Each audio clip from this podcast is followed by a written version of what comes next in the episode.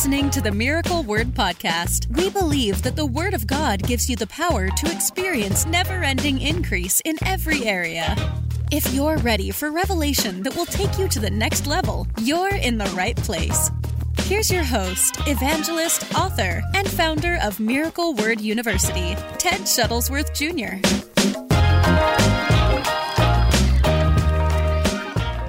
I'm going to begin in 2 Kings chapter 4, if you have your Bible.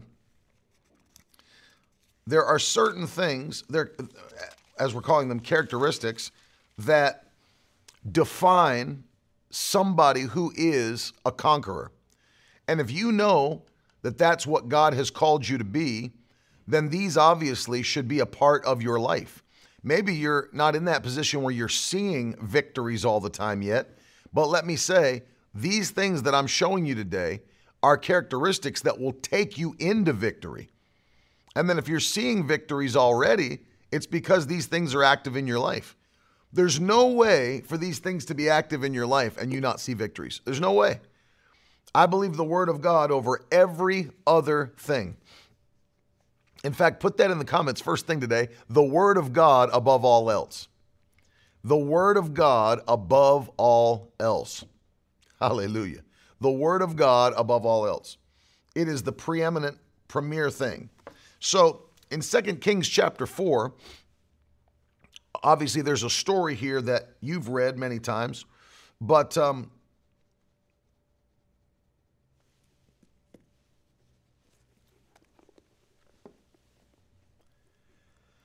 I want to read it to you.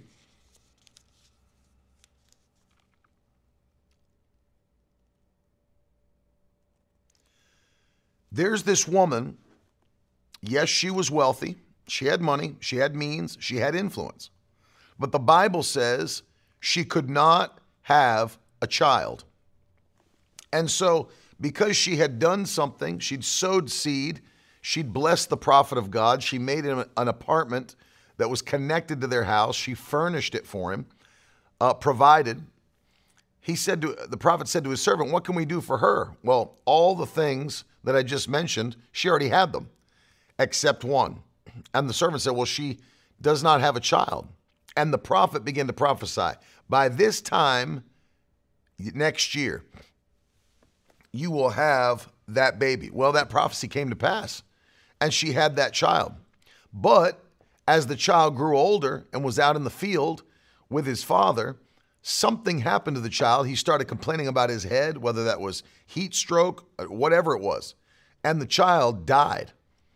But this mother who received the miracle, she made up in her mind this is not going to be the end of this story. This is not going to be the end of this story. So, what did she do? She took her child, she went back to the place that she had made for the prophet, walked him into that apartment, and laid her child on the prophet's bed. And then she said, I'm going to get the prophet and bring him back here to raise my boy from the dead, because this is not the end of the story. And so she was on her way to go see the prophet. And her husband said, What are you doing that for? It's not new moon, it's not Sabbath. You could tell he was a little bit more religious. He said, It's not one of those days that we go, you know, do that. She said, No, I'm going. And so notice this. The Bible says that she said to her husband when he said that, Listen, all is well. King James, it is well. All is well. Then she kept on going. And the Bible says, the man of God saw her coming, verse 25, said to, Gehazi, to Gehazi, his servant, Look, there's the Shunammite woman. Run at once to meet her and say to her, Is all well with you? Is all well with your husband? Is all well with the child? And she answered, All is well. All is well. Multiple times, this woman declared, It is well. It is well. All is well. What is the first characteristic of a conqueror? The first characteristic is this they can see the end from the beginning. Put that in your notes, put that in the comments. A conqueror can see the end from the beginning. Was she saying it was she saying it is well or all is well because in that very moment everything was fine? No. Her son still was dead on the prophet's bed.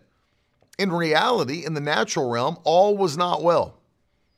Her child, her prophetic child, was dead. But notice this she was speaking what she could see at the end, not what was happening at the beginning. Hallelujah. She was speaking what she could see at the end and not what was happening at the beginning. It is well. A conqueror can see the end from the beginning. And that's a that's a vision of faith. That's a vision of faith. Right? It doesn't mean uh, it's, it's not, I'm not teaching that, you know, you're, you're going to see the future, although the Lord may show you things from the future. I'm talking about you see the end from the beginning, meaning that you see your promise coming to pass at the end versus what's going on at the beginning. A conqueror sees the end from the beginning, and she could see it. Nope, all is well. Why? Because I can see what's going to happen in the end. My faith sees a different future. Whew, hallelujah. yeah. Yeah. Write that in your notes. Write that in the comments. My faith sees a different future. Thank you, Jesus. My faith sees a different future. Glory to God. My faith sees a different future. So, what happened, of course, as you know, the prophet came back, laid his body across that boy, and the boy was raised from the dead. My faith sees a different future. No question about it. Thank you, Lord Jesus. My faith sees a different future. And so, those that are conquerors can see the end from the beginning. That is a specific faith characteristic that has to be a part of your life. One of the signs of people that are always going from crisis to crisis, issue to issue, problem to problem, is that they dwell inside of their problem all the time. It's always about the crisis. It's always about the drama. It's always about the issue. It's never about God's word. It's never about what he said. It's never about what they're believing for. They, they stay in the present. They live in the present. They feast on the present. And they don't have a vision of the future. That's not us. We see the end from the beginning. My faith sees a different future. Thank you, Jesus. My faith sees a different future.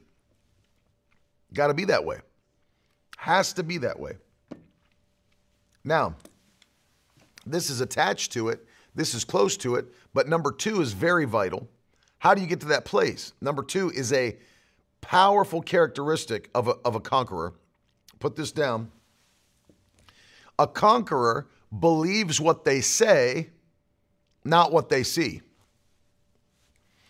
A conqueror believes what they say, not what they see. Thank you, Jesus. I know what you're saying, Tammy. I know what you mean by that. And there's a lot of people that are still there. We're believing that God's going to bring them up to this place. This revelation will open their eyes to see this. We believe what we say, not what we see. We believe what we say, not what we see. Well, not only could this woman see the end from the beginning, she believed what she said, not what she saw. And that's number two.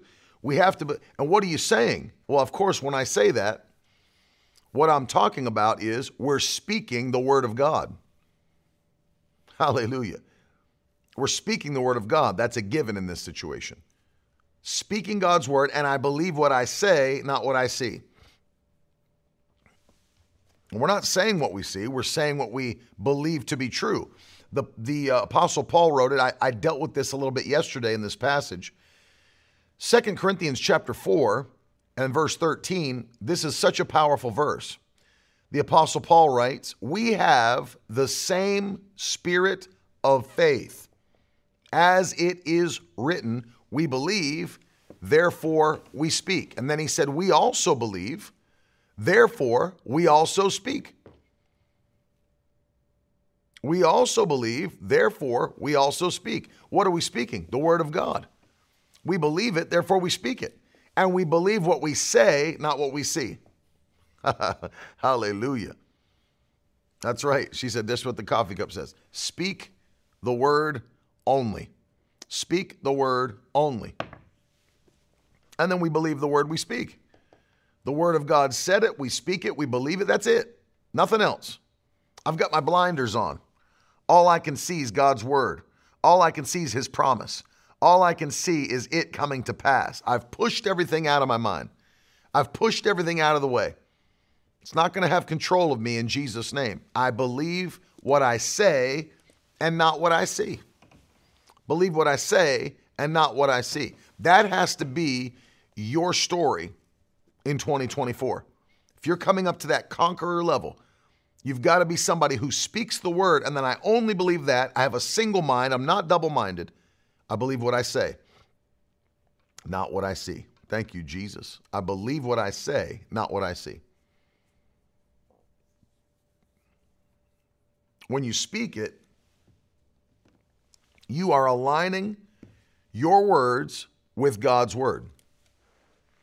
Hmm. And sight can be an enemy to your faith. Natural sight is an enemy of your faith. You say, why is that? Well, the Bible says we walk by faith and not by sight, which means those two things are opposed. Natural sight is opposed to supernatural faith. So we walk by faith rather than walking by sight. I mean, there's people watching me right now. There's plenty of times that you have felt to do something, but in the natural, when you looked and analyzed the situation, it's like, I don't think I should be doing that. I don't think that's the move to make. I don't understand why I would do that.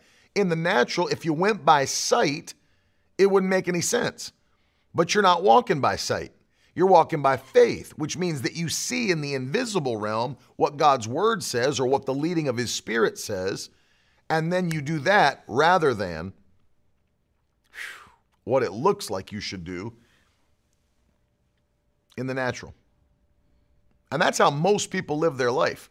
To be honest with you, most people look at what's happening in the natural realm and they're moved by their emotions, they're moved by what they see, how they feel. They're not moved by the Spirit, they're not moved by the Word, they're not moved by anything but that.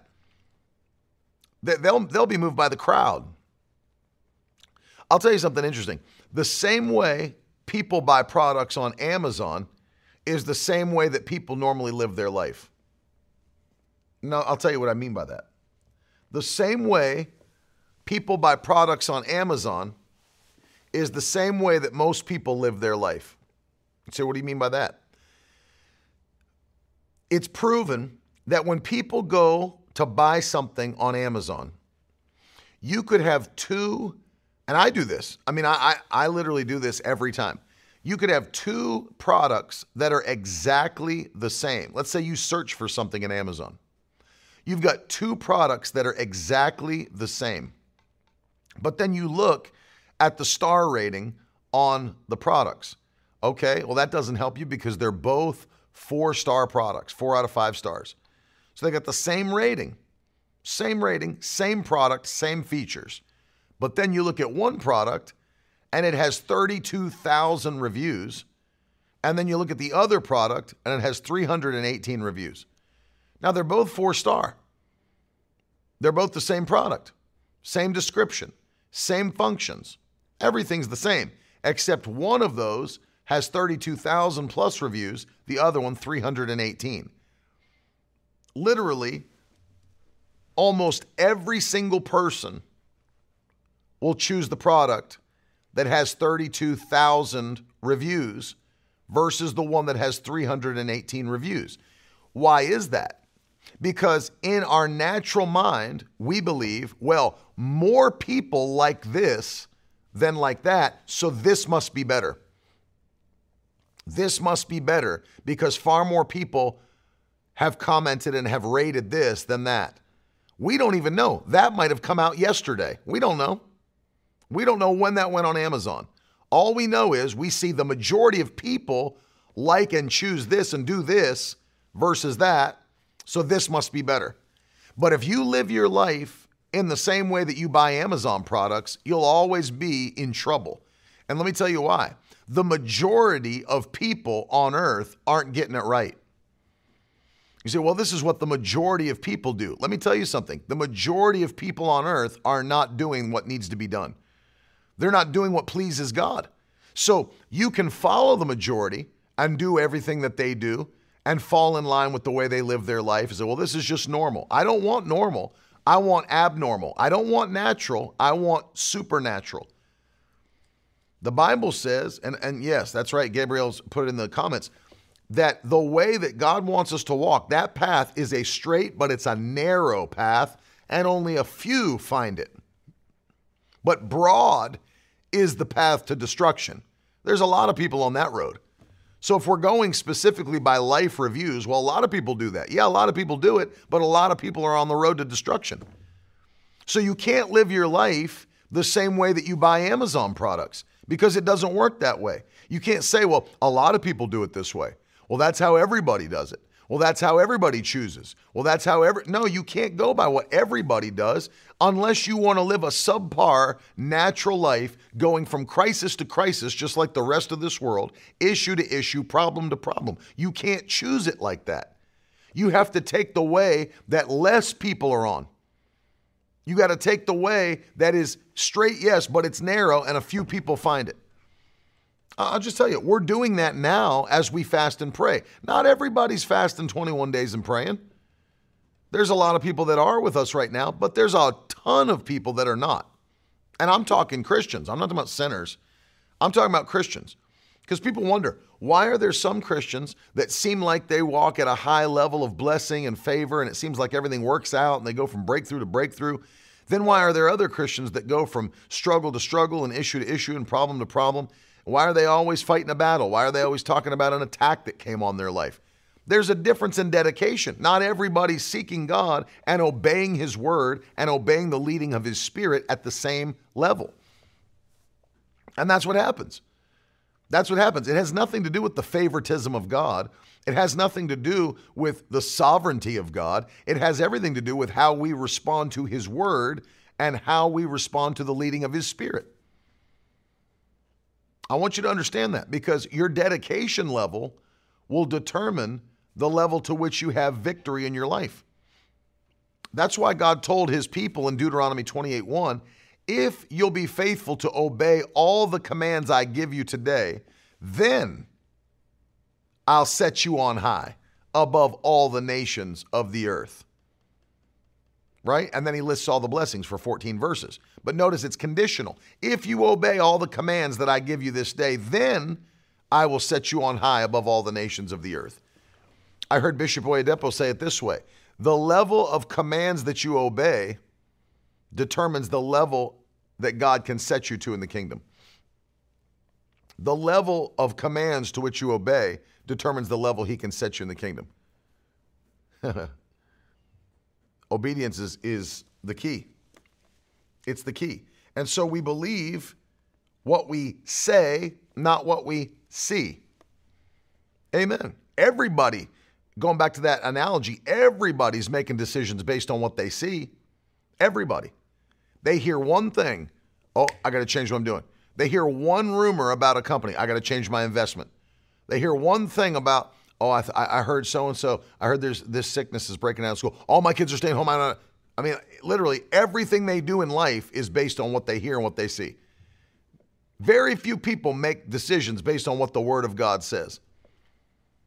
I don't care what it looks like in the natural or not. There's people like, well, we, brother, we can't afford to tithe right now. I can't afford not to tithe. I've told people many, many times, and I mean this, and God knows I mean it. If it came down to my family being able to have dinner or us paying our tithes, my family would fast and God would get his tithes. But because God knows that's my heart, that'll never be the case. That'll never be the case. I don't go by what I see, I go by what the Bible says.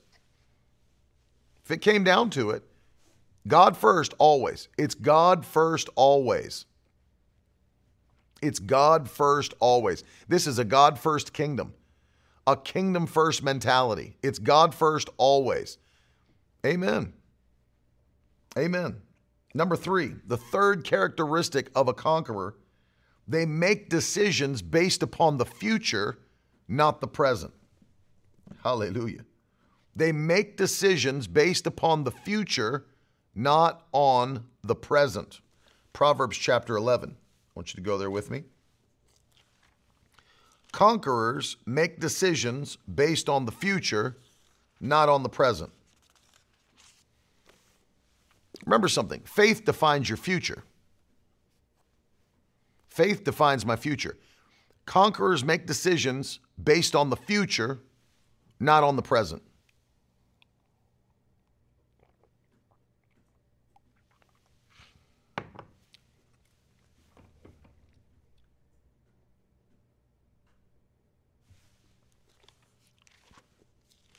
And I want you to go to Proverbs 11.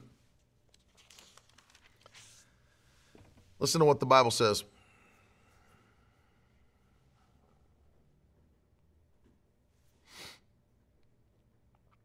And I'll start with um, verse 23. And we'll read through verse 25. Proverbs 11, 23 through 25. The desire of the righteous ends only in good. The expectation of the wicked, though, in wrath. Verse 24 One gives freely, yet grows all the richer. Another withholds what he should give and only suffers want. Verse 25 Whoever brings blessing will be enriched, and one who waters others will himself be watered. Hallelujah. So, what is the Bible showing us? That people, there's people that hold back, they withhold, they don't do all the things the Bible says they should, all the things that are set to define their future. And because they're making decisions based on the present versus the future, it destroys them in the end. It destroys them in the end. If everything's for today, if everything's for right now, you're missing out on what God wants for your future. Missing out. Go with me to um, back a couple of, uh, of Proverbs to uh, Proverbs 6. Look at this. Even animals know to do this.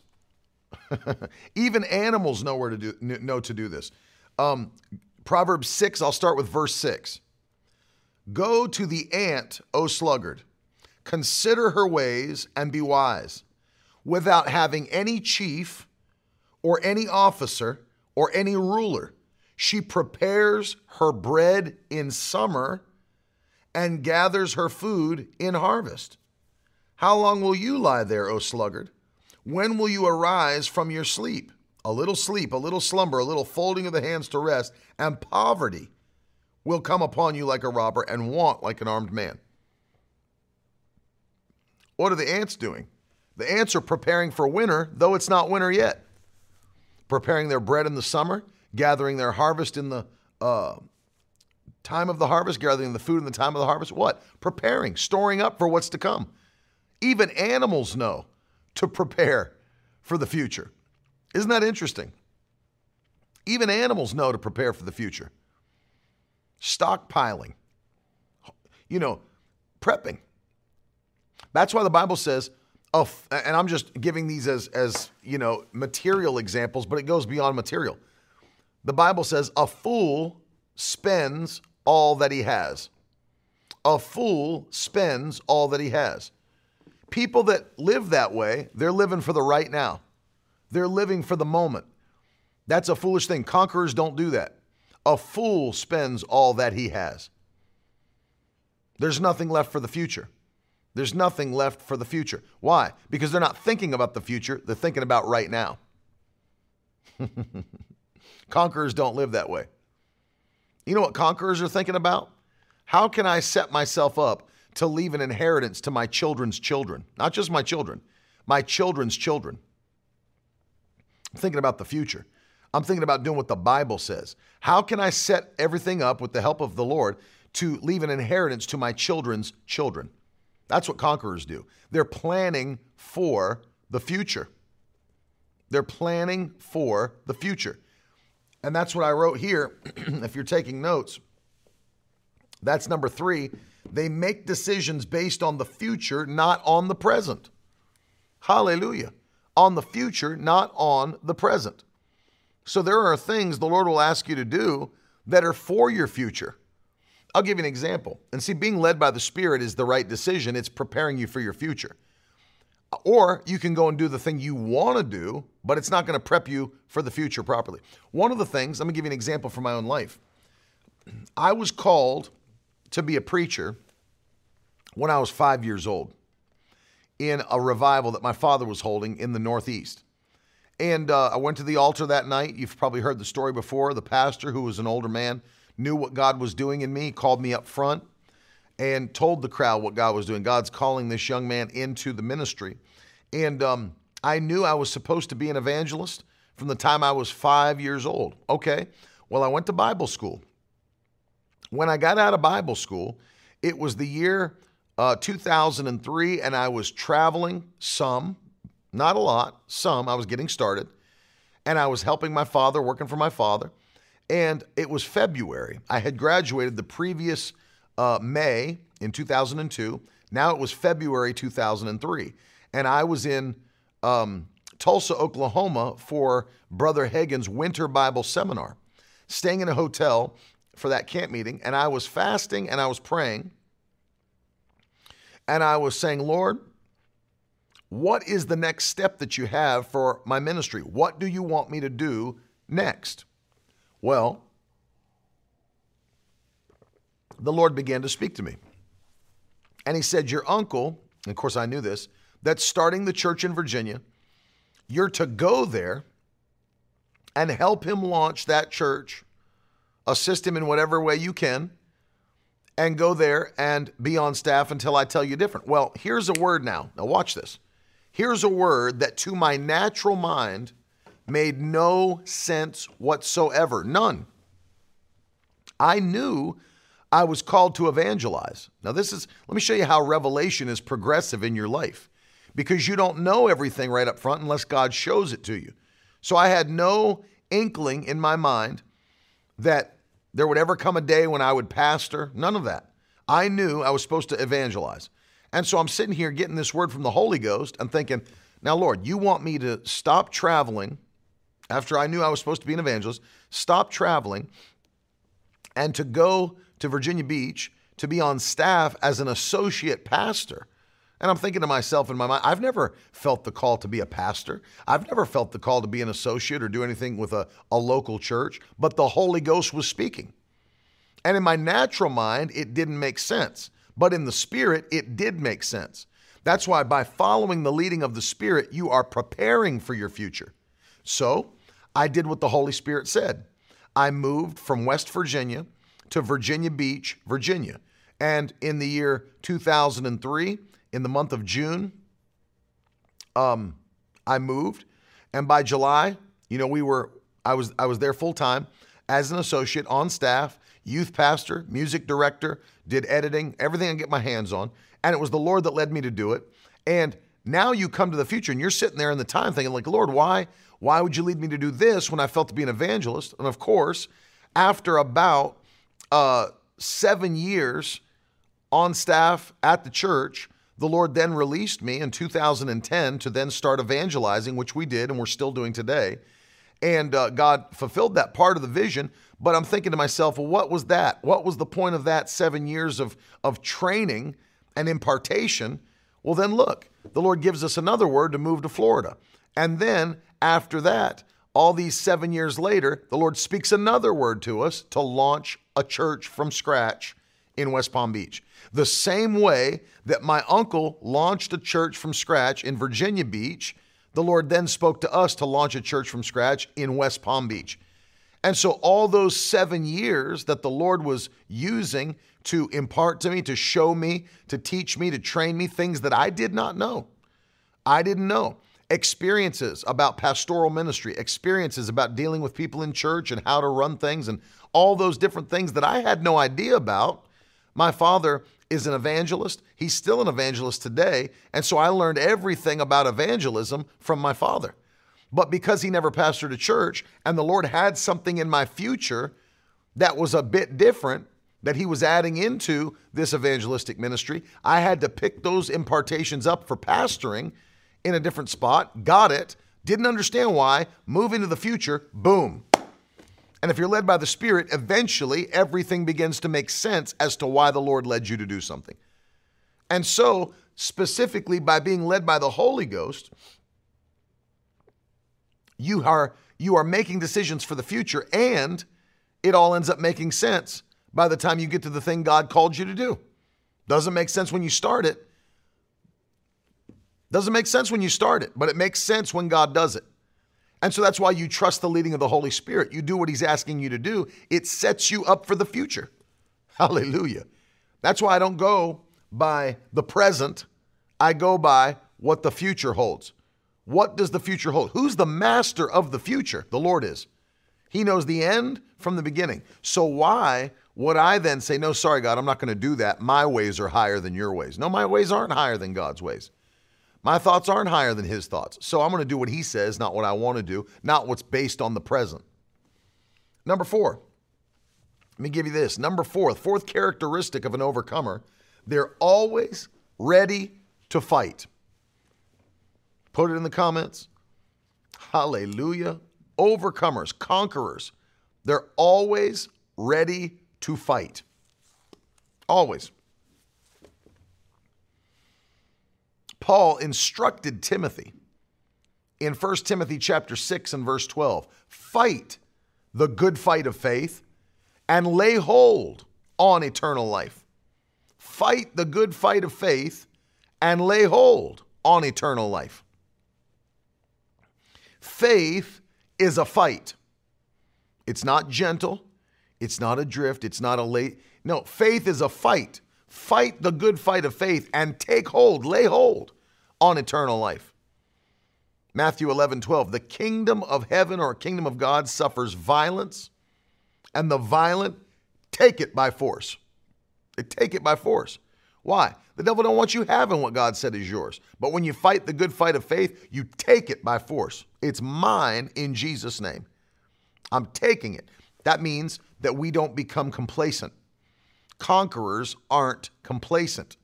Conquerors aren't complacent. Conquerors aren't complacent. Conquerors fight. We're not drifting through life. We're not coasting through life. It's not on cruise control. Conquerors aren't complacent. Conquerors are fighting. Victory after victory is coming to us. Favor after favor, increase after increase. I'm telling you, it's coming to us in Jesus' name. Because conquerors are always ready to fight. Fight the good fight of faith, lay hold on eternal life. Never let the fight leave your eyes. Let me say that again. Never let the fight leave your eyes, ever. I used that analogy last night because I told him last night, always comes back to me with, with Rocky as a fighter. And he lost it, had to regain it. Don't let the fight leave your eyes. Don't let the fight leave your eyes. Watch this. God is looking at people that he blesses to see how they will respond in the blessing. You know, I think God's people think God is only watching to see how you'll respond if an attack comes. But let me encourage you God's not just looking to see how you'll respond in the midst of an attack, God is watching to see how you respond in the midst of blessing. Will they get soft? Will they back off? Will they get complacent? Will they go to sleep in the midst of my blessing? Will they get comfortable and lose their dedication and stop pressing in? Or will they go after me harder in the middle of the blessing? See, God wants to know who can he trust with even more blessing? Who can he trust with even more blessing? If he sees a little blessing comes to you, right? You got you got blessed. You used to be pressing in. You were you were de- you were so uh, desperate for a touch from God. You needed a breakthrough. You needed a turnaround. And then God blesses you, brings you out of problems. You're sitting there. You're you're higher than you've ever been. Get yourself a boat and now you don't even go to church on Sunday because you're out on your boat on the lake or you're out riding your motorcycle or you're out doing your thing and God's blessed you with some things. And so you put the things over God. How could God bless you more? He doesn't want to take you out of His presence, He wants you in, in His presence in a deeper way. So why would God continue to pile things on you that are pulling you away from Him? He's not going to do it. So he watches to see how people respond to him in the midst of blessing, not just in the midst of attacks, in the midst of blessing.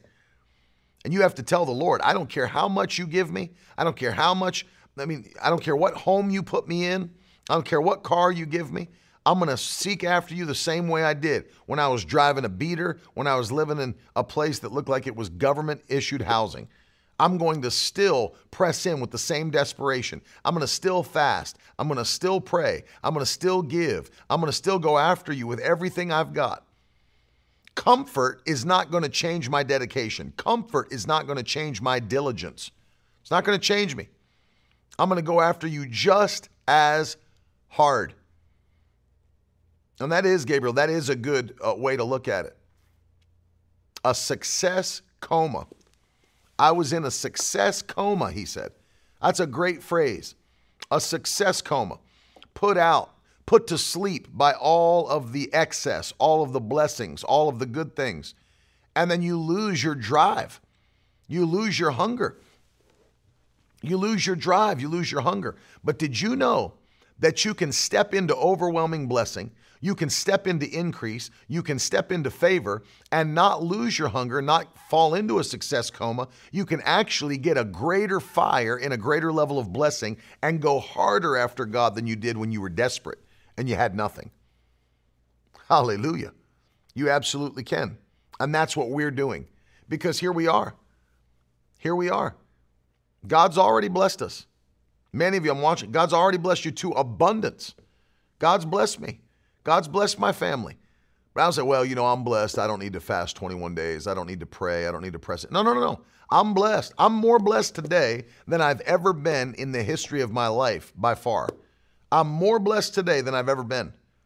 I am more blessed today than I've ever been, and I'm pressing in just as hard.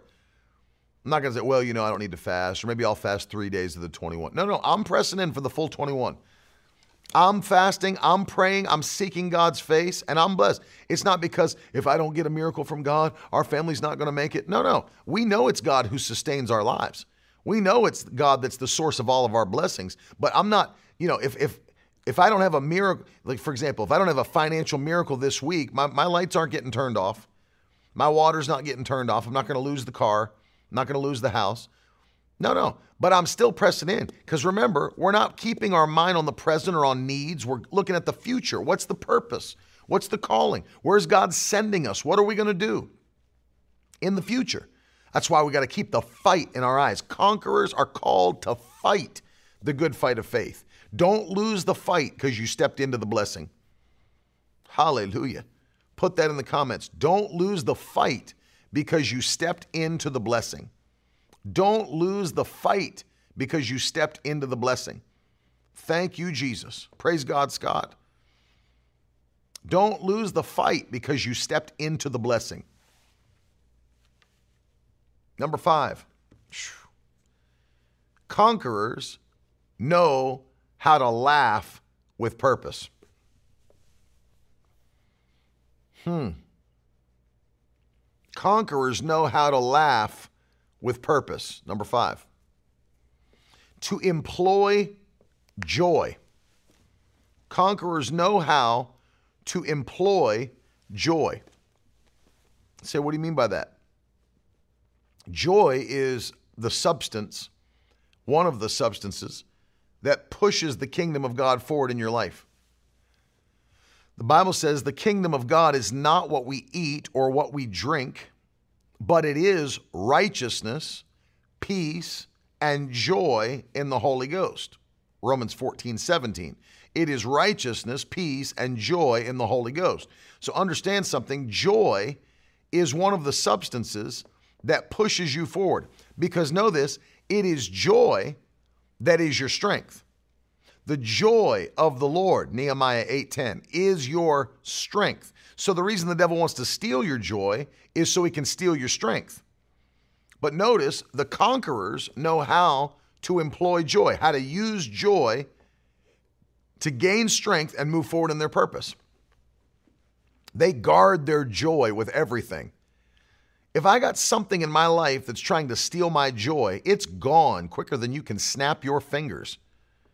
If there's, a, I talked about this yesterday, how there's people that want to be joy suckers, people that want to be peace suckers. And then you look at your phone every time they call or text, you're like, oh, what do they want this time? That's a sign to you. If you dread interactions with somebody that you know, it's a sign to you. Why did people take 20 years to figure this out? It's a sign. You either need to have a serious conversation with this person if you don't if you're not removing them from your life you need to sit down and have a serious conversation. There's something up. Every time you call, every time you text, it, you're either complaining about something, you're dragging me down into this drama. I don't have any desire to be in that situation.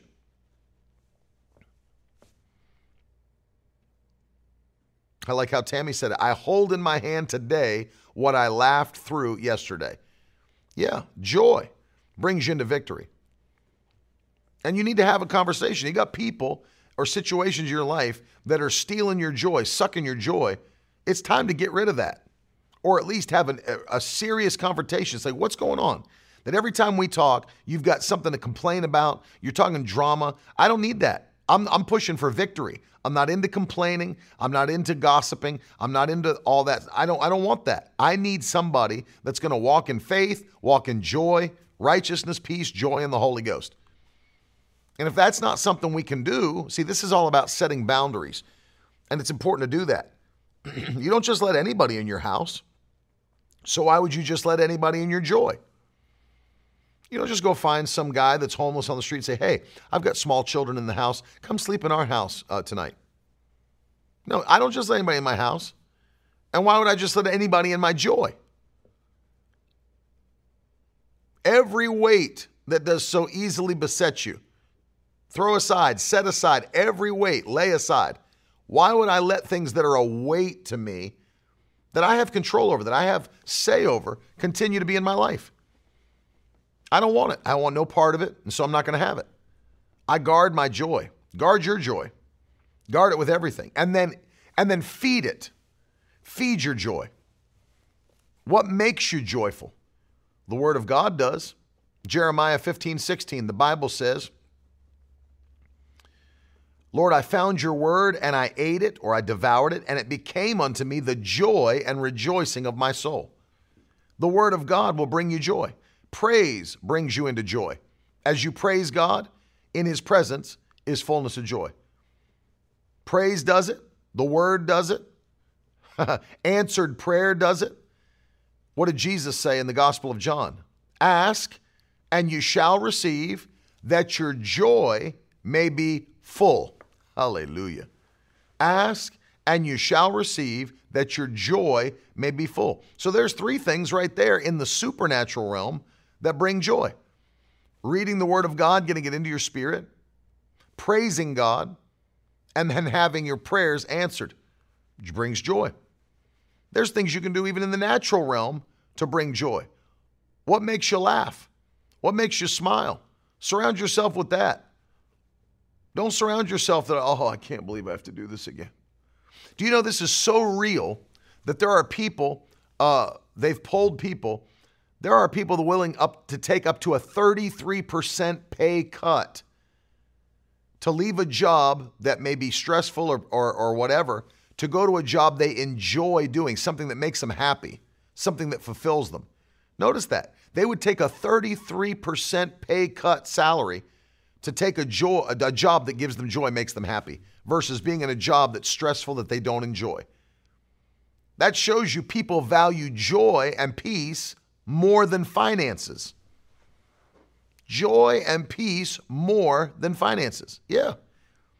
Because money can't make you happy. It'll help with some things only to a certain level. But then after that, you need supernatural joy, you need supernatural peace. That's why multi multi millionaires can commit suicide because they've got everything and they got no joy. feed your joy and guard it with everything you've got. Don't let it be stolen because the joy of the Lord is your strength. Number six, mirror your mentor. That's impartation. Conquerors are not too proud to receive instruction and impartation from a spiritual father, a mentor, a spiritual leader, whatever it is. I'm the same. I'm 41 years old this year. That's a young age, but it's not very young. I'm not 20 anymore. I'm not 30 anymore. I'm somewhere right in the middle. But understand something I am still, though I've been in ministry for 20 years plus, I'm still seeking impartation. I'm still seeking guidance. I'm still seeking wisdom. Amen. I'm still seeking that out. Wise people seek correction. I'll ask people straight up Do you see anything you, that I, I'm doing that I could be doing better? Do you see anything I could change? Do you see anything that could be, you know, sharper? Whatever that might be. I'm still, I'm still going to uh, men of God's ministries and meetings and having hands laid upon me, being imparted to, receiving words of prophecy. This, this ministry has moved forward by words of prophecy. Words from my father, words from our pastor, words from Dr. Rodney Howard-Browne, words from others. This ministry has moved forward by prophecy, words of prophecy. I'm telling you, this building I'm sitting in right here, we obtained this building and the other by what? Word of prophecy. This, this television studio that now goes all over the world, we obtained it. We knew the exact place by a word of prophecy. What we were called to do, word of prophecy. Things we're doing as we move forward, word of prophecy. And so I'm not neglecting those things. There are men that I need to receive from. There are people that are far ahead of me that I need to receive their wisdom and what they have to say and what they have to prophesy and what they have to impart. Conquerors do not allow pride to cut them off from spiritual guidance. Let me say that again. Conquerors do not allow pride to cut them off from spiritual guidance. I need to mirror my mentor. I need impartation. So few people, let me show you this. Put this to the side. So few people understand this. I wrote a whole book about it called Further Faster. This whole book is about impartation. This whole book. You know why I did this? Not only I felt to, but I understood so many people of my generation, a little bit older and younger, don't even know what impartation is. They don't even know. If I were to ask them, explain impartation, I don't, I don't know. That's why I wrote a whole book called Further Faster. I put this subtitle How to Accelerate Your Purpose Through the Force of Impartation. How to Accelerate Your Purpose Through the Force of Impartation. This is a vital book for our generation because impartation takes you further faster. Don't allow pride, someone said, say it again. Don't allow pride to cut you off from spiritual guidance.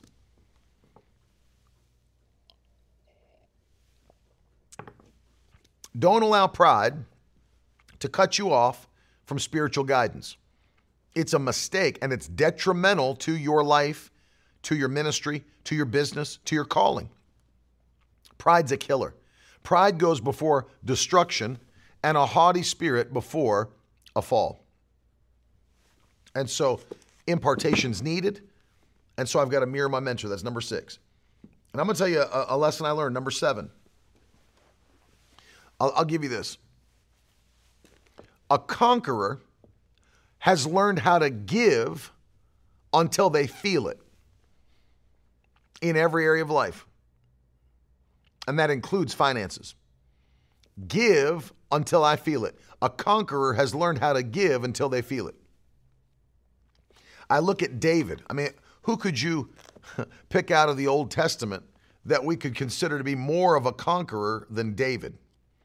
King David, just his life alone, there's so many lessons you could learn from one life. In fact, we did an entire study on the character of King David.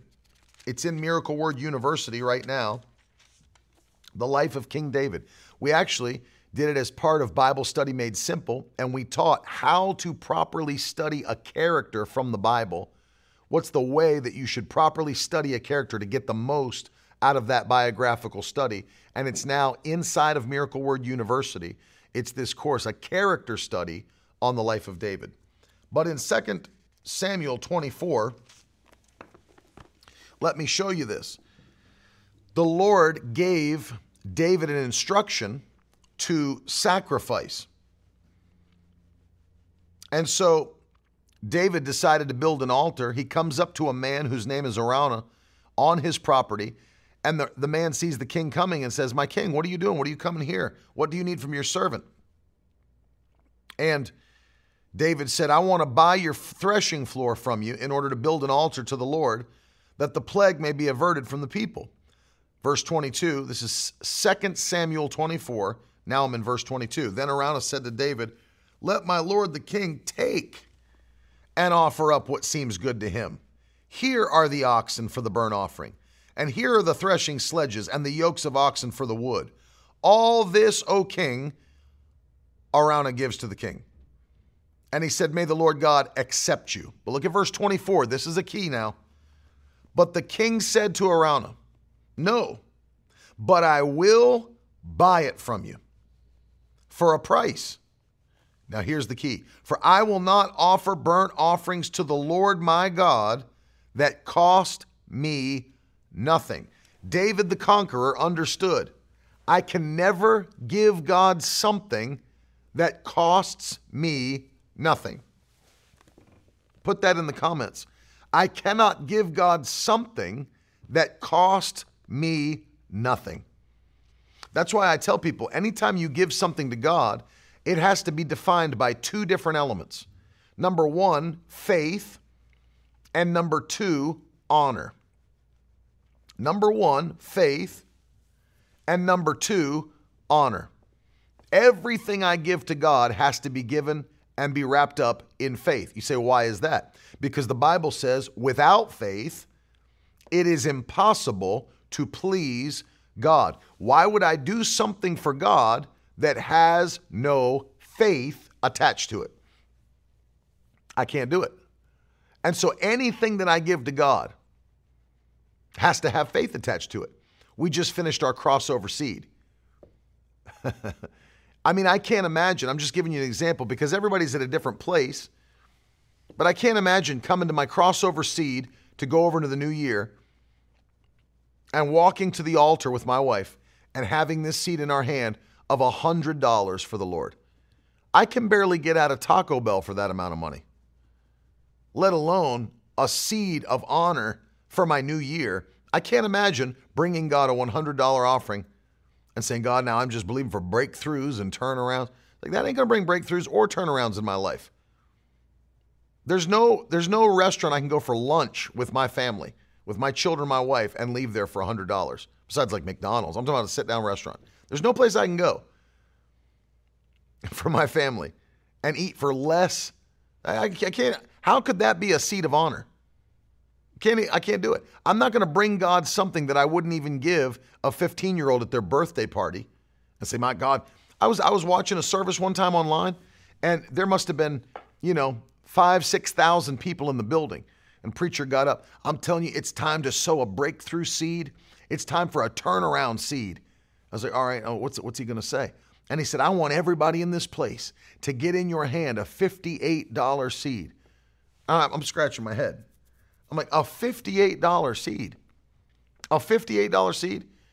I don't know what kind of future that you're believing for, but $58 is going to bring you a breakthrough and a turnaround. Now, there might be somebody that's at that level but it's very few people. And I understand if you are because everybody's at a different level. I remember the first time I ever did sow a $100 seed. It was it was meaningful to me at the time, but not now. I can't even approach God with a thousand dollar seed and say, God, I want a breakthrough and turn around. And it's not going to do it. God's raised us beyond that. We've given that seed too many times. It no longer takes faith and it no longer is honor.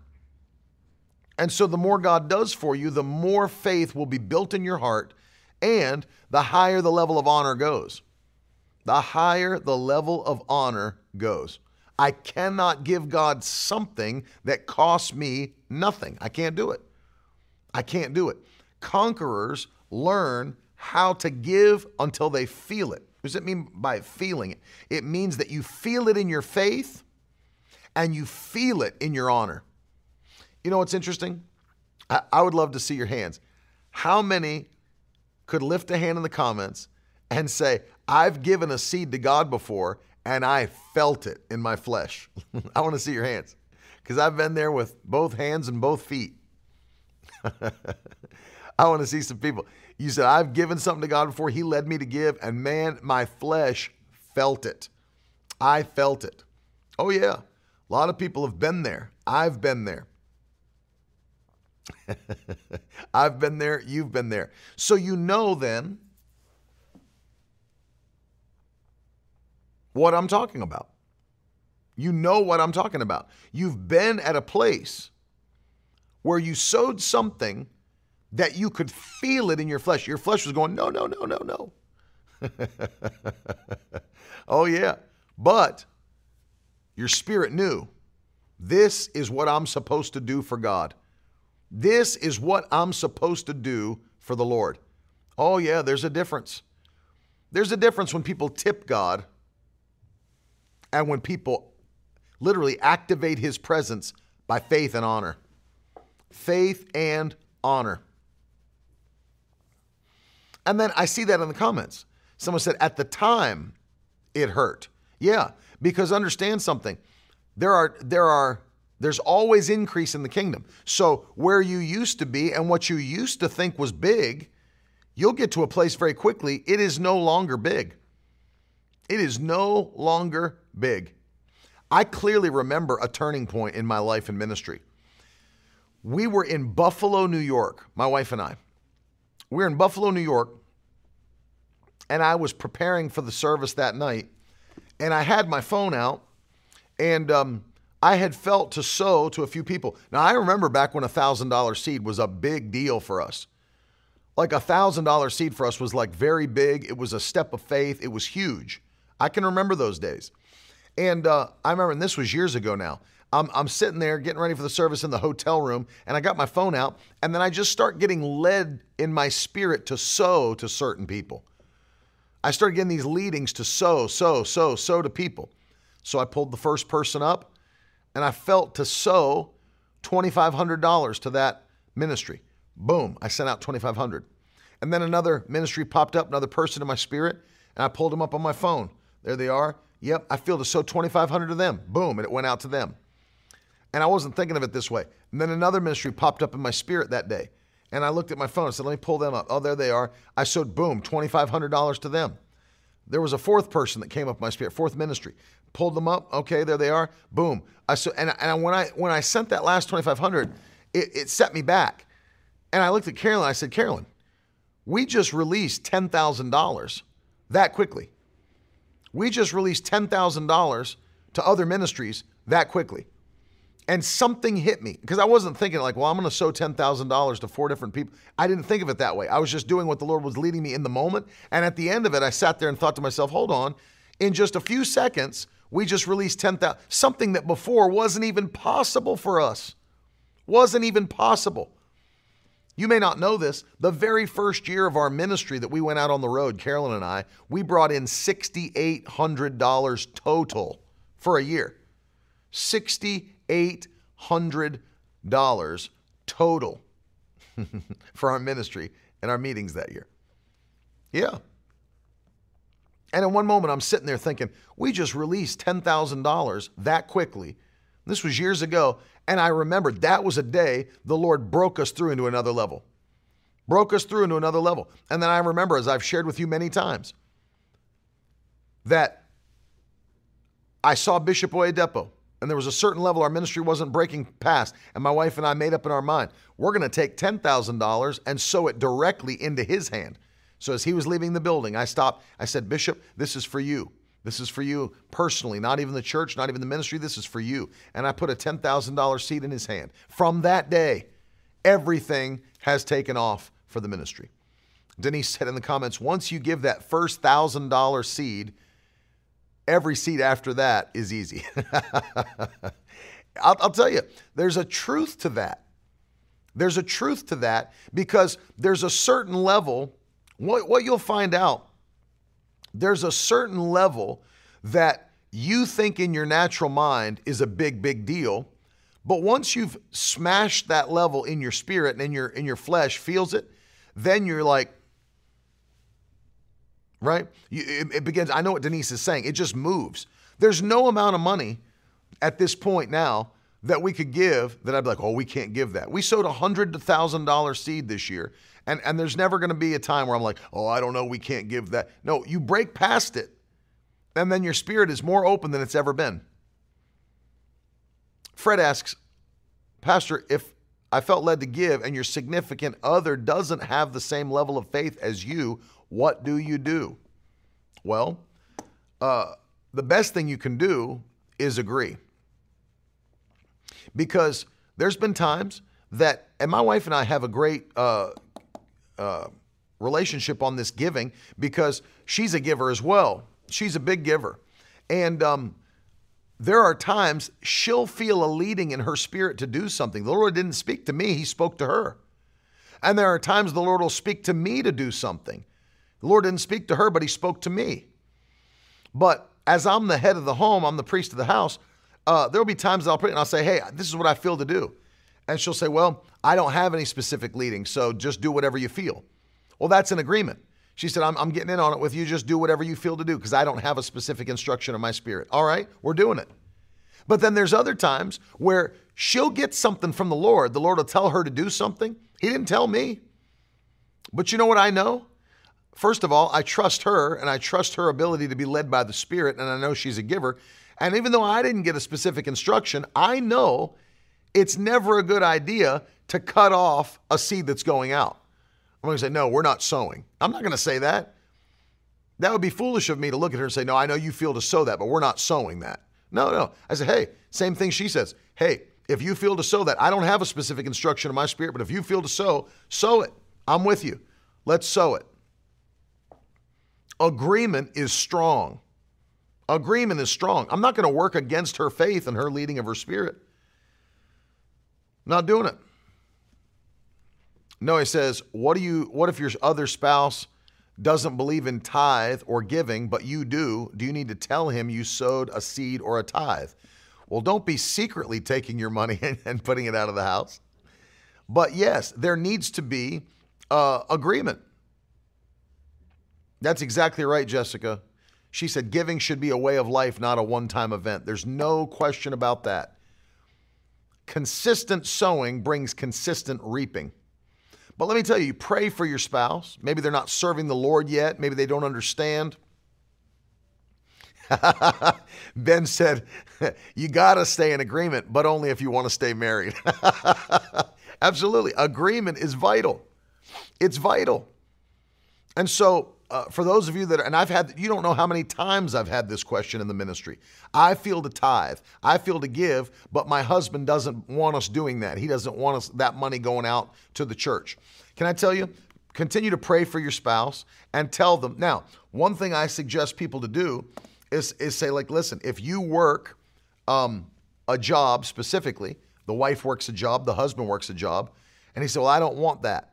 I don't want to do it then have a conversation and say, listen, I feel this conviction in my spirit that that's what we're supposed to do. I'm going to tithe on my income from my job because I feel it in my spirit. And then pray for them. Continue to pray and ask God to bring them around. I was in Albemarle, North Carolina. We were having a tent meeting and a testimony came in. And a lady said, can I tell you the testimony of what God did to open my husband's eyes in this way? She said, I have been a tither and a giver. My husband was not keen on tithing and giving. He didn't want to tithe and give, uh, but I kept on doing it. And he, he was fine. He allowed me. He didn't want to, but he didn't tell me to stop. And she said, um, I kept telling him, there's a blessing that comes from tithing and giving. There's a blessing that comes. Whatever. And so she said, "Can I tell you what just happened? We ju- I came home, and uh, When I came home, my husband was already there and he had this strange look on his face. And he said, Listen to the answering machine. This was 13 years ago. I guess people were still using answering, answering machines. She, he said, Listen to the answering machine. She goes over and hits play. There's a message that's left for her from the local grocery store. And she had put her name in on a raffle and um, she had gotten second place, drawn second place. But the second place prize for the raffle was $10,000. $10,000. And her husband, as the message is going on, he's got that weird look on his face. And when it ended, he looked at her and he said, I guess there is something to this tithing and giving stuff. he saw the blessing and he thought, man, I guess God is honoring us. I guess there is something to this tithing and giving stuff. And God did something. And I believe the same will happen for you. The, the husband or the wife will see the blessing of heaven that comes upon you for your giving, for your tithing. But no, it's powerful to have agreement. It's powerful to have agreement. But until either they're saved or until they come into that same um, agreement about sowing, giving, tithing, then pray for them. Ask God to open their heart. Ask God to show them, give them a revelation of what's pleasing to Him. And I'm telling you, God will answer your prayers. God will honor your faith in Jesus' name. Seven characteristics of a conqueror. I'm sure this will become a book one day. I don't know when. Seven characteristics of a conqueror. God will use these things to take you from victory to victory to victory to victory. I want to take some time with you today on this new week of fasting and prayer to begin to pray today. I want you to join me. Let's begin by praying in the Holy Spirit, and then we'll begin to pray some of these prayer points and believe God for increase. Come on, let's pray. Roshte, rikama rotose, rebo rakaze brandoshe kiri andasta, rokobia tase ke griandanai. Pandelestia parosho, rande giosho purakadestia tanase, rogo gibra vanda de katima mastadogi, repeshi vandolosa prasteli dirishi, rokoria tananakiava. Father, we thank you for a brand new day. We thank you, Lord Jesus, for your anointing. Thank you for what you're doing in every life, in every family represented by the Victory Tribe, by Miracle Word Church. We thank you, Lord, that increase is coming to every one of us. This is our year of open heavens. And so, Lord, we expect that there's going to be, as we said last night, new opportunities are opening up, new doors are, op- are opening up, new provision is coming to us, new strength is coming to us. A new fire, a new hunger for your spirit is coming to us. We thank you, Lord Jesus. It's happening quickly. This is our year to see breakthroughs and turnarounds like we never have in the mighty name of Jesus Christ. And so, Lord, today, I'm asking you that for divine intervention in our families, divine intervention in our businesses, what we set our hands to do.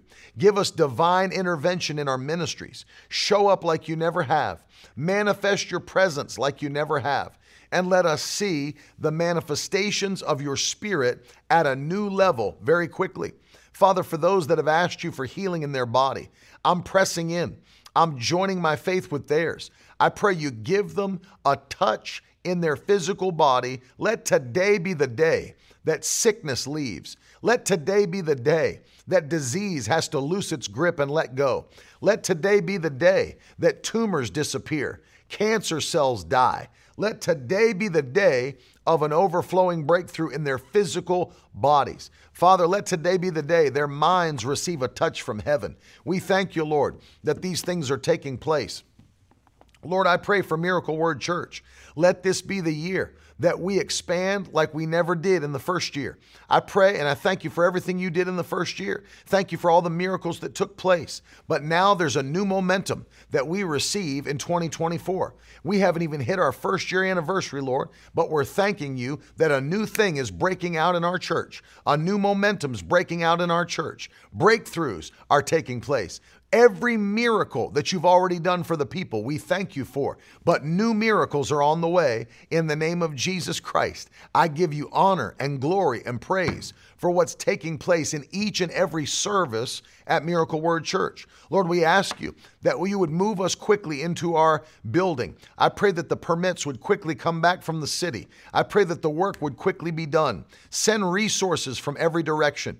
I pray that you'd raise up this 750 person army, some of whom have already shown up who have already stood with us, but send the rest, Lord. Send the remaining. And I pray that we would impact South Florida with the power of the Holy Ghost, that we would impact West Palm Beach with the mighty anointing of the Holy Ghost. Let revival break out through South Florida. Let revival break out through America. We declare America shall be saved in the mighty name of Jesus Christ. This is our year for breakthroughs and turnarounds in this nation.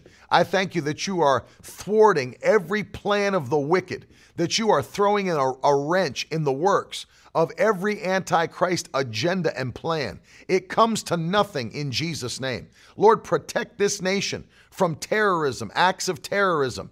In Jesus' mighty name, I pray that you put a hedge of protection around the United States of America and let this nation be touched by your power, be touched by your presence in the name of Jesus Christ. Lord, anoint our television broadcast as it goes out throughout South Florida, as it goes out throughout the United States of America, as it goes out in the UK, as it go out, goes out in the nations of Africa and around the world in over 100 nations. Let this broadcast bring people to Jesus. Let this broadcast bring people to a greater knowledge of the power of God. Let miracles come through this television broadcast. Let healings come, deliverance come. I pray people would be brought out of addictions as they hear the preaching and teaching. Let this be a year that we expand in every area of our ministry. In Jesus' name. Lord, let our books go around the world and impact believers everywhere. I pray that you would use us by the power of your Spirit. Raise up multimillionaires in the, in the body of Christ to do the work of God, to finance the kingdom in these final moments of time. In Jesus' name. Lord, whatever was sent by the devil as an attack against our families, we thank you that you're blowing your breath today and it's being blown away from our house. Let God arise and his enemies be scattered in the name of Jesus Christ. Let God arise and his enemies be scattered in the wonderful name of Jesus. And so, Lord, we give you praise. We give you glory for what's taking place. We thank you that this is our season of victory like we've never known. We are conquerors. We are more than conquerors. We're overcomers through him that loved us and gave himself for us. In the name of Jesus, we give you honor. We give you praise. Now, Lord, let your favor fall upon us, a favor that makes no sense, that people will see it from miles around and be amazed at what you're doing in our families and our lives. We give you thanks for everything we've prayed is coming quickly to pass. For the things you've already done, we give thanks. In Jesus' wonderful and mighty name. And if you believe it, throw some hands up, throw some fire up in the comments section.